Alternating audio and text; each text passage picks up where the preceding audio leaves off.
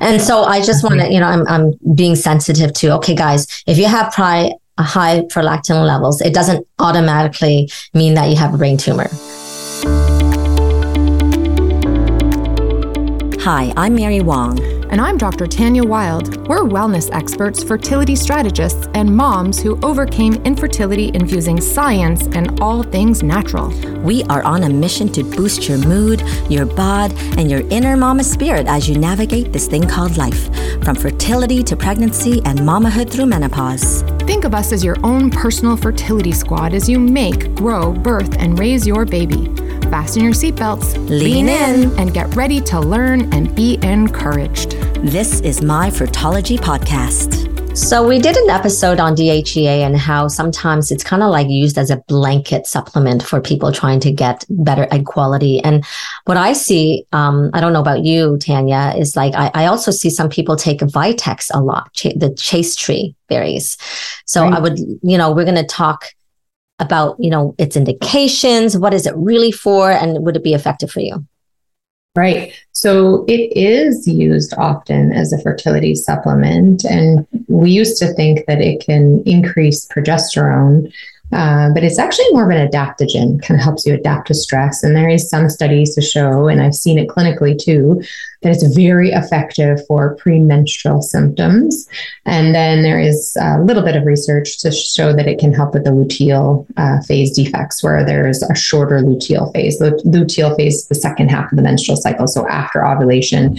And we recommend that people kind of evaluate that because if it's uh, shorter than 12 days, that's considered kind of a luteal phase defect. It may impact um, uh, fertility. So, is it shorter are, than 12? I thought it was shorter than 10.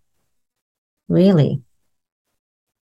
Yeah, we, we try to. I, I actually haven't seen anybody recently with shorter than 12. And have you seen patients with shorter than 10? Mm-hmm. Really? Well, okay. that's like yeah, that's a true that would be, your face defect. So yeah, definitely. Sure. so it's been a while since I've used Vitex for that indication. Uh, typically, I would be using it for um, women who are experiencing a lot of premenstrual symptoms. So, breast tenderness, mood changes, painful periods, even. It can be helpful for that. And there is good research to show that it's helpful with those things. And I see it clinically. And then there um, is a little bit of research to show that it can help with high prolactin levels. So, prolactin is a hormone that comes from the pituitary. And in some women um, who have hyperprolactinemia, which is elevated prolactin levels on their blood, it could be coming from a pituitary tumor or pituitary stalk. So, like the pituitary is shaped like a head with a stalk. And if the stalk is producing extra um, prolactin, um, medications uh, are often used, like bromocriptine. Like so, we wouldn't replace yeah. it for that if it's needed. But if the levels are super low, um, it you know, Vitex can sometimes be uh, a helpful uh, alternative. But generally speaking, if the levels are really high and it's a tumor, bromocriptine or surgery is indicated to remove that uh, benign tumor.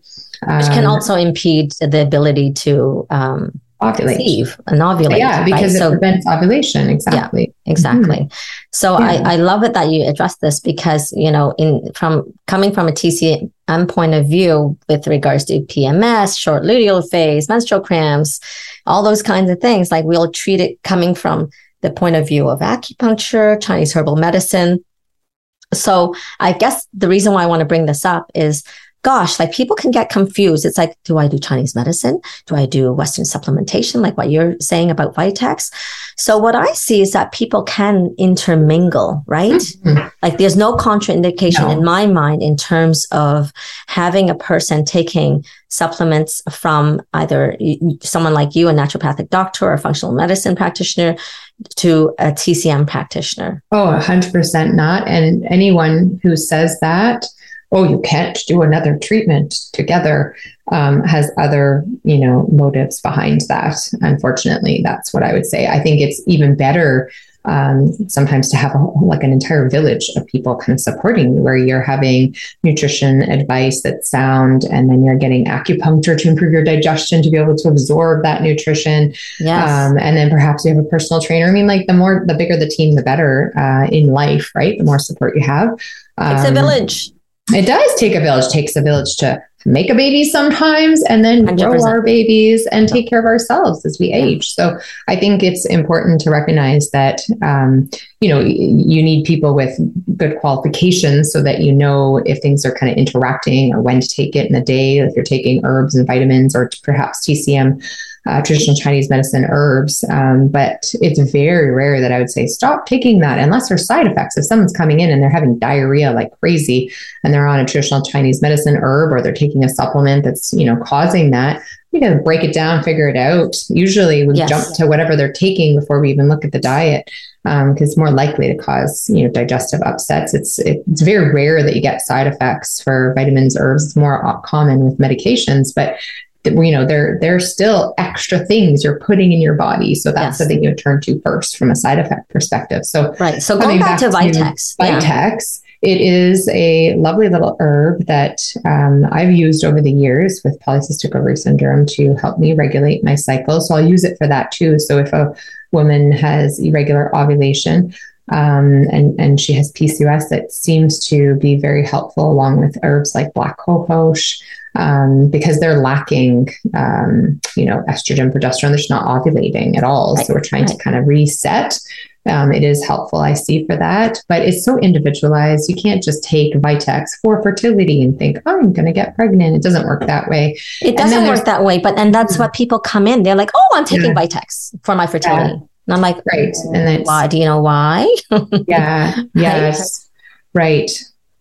Yeah. So it's very um, kind of more specific. And uh, what I find interesting, so there are sometimes it's confusing because you're trying to figure out if a patient has polycystic ovary syndrome and she's not ovulating because of that, or if she's, you know, if she happens to be a, a, a slim woman who has symptoms of PCOS, perhaps she's got acne or, you know, hair. Um, but then it turns out that she's not ovulating because she was a gymnast in her history or, um, you know, a dancer and she's, her body fat's so low. She has mm-hmm. something called hypothalamic amenorrhea sometimes that can cause high prolactin levels. And so then we're confused because we're like, okay, does she have PCOS? Does she have high prolactin because she has a tumor in her brain? Or, um, you know, or is she just her body fat so low? And I've seen it several times where the the dancers and the gymnasts who are, you know, trying to recover that connection between the you know the the uh, the brain and the ovaries like that um, that disconnect we're trying to recover it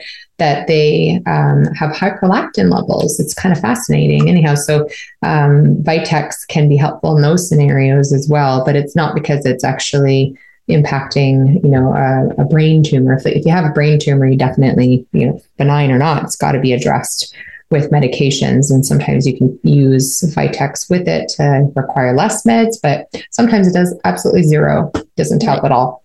And so I just want to, you know, I'm, I'm being sensitive to, okay, guys, if you have pri- high prolactin levels, it doesn't automatically mean that you have a brain tumor. So let's not no, jump the gun. That's what I mean. We're just saying yeah. there is a possibility. So you may want right. to get it checked out. But listen, it's yeah. naturally occurring. You're going to have high prolactin levels when you are actually breastfeeding. So that is normal. Correct. Right? So we that can't forget and, that. And then under eating. That's what I mean. Sorry, yes. I didn't make that clear that sometimes under eating can cause high prolactin. Right. And so, yes. Uh, yeah, we're not wanting to cause Fasting. alarm, but it's like, yes. you know, this is why testing, we mentioned it in multiple episodes. It's like testing is actually a really great way to see your baseline of where you're at. And, and when I mean by baseline, it's like, you are this way in the moment, but it doesn't have to mean that you're going to be like this for the rest of your life. There are lots of things that you can do proactively, whether it's taking supplements or actual medication to lifestyle dietary changes and understanding the whole picture.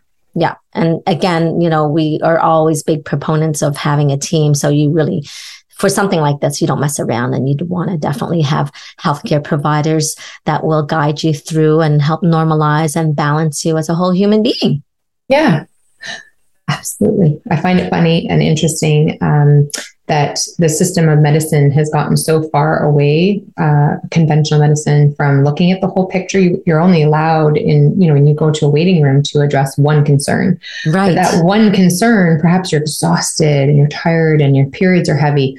Well, your iron is probably low. So maybe they're addressing that one thing, but why is your iron low? Maybe your lining is thick. So like it's, it's like figuring out like the root cause and dealing with the multi-systemic picture to yes. then be able to treat you. So um, even though we are only allowed to address one complaint, that's also educating society that we're almost disconnected. Yeah. You know, that everything's yeah. connected. And it is. And so that's why even though we're talking specifically about one supplement, Vitex, although we kind of go off our tangents on tangents.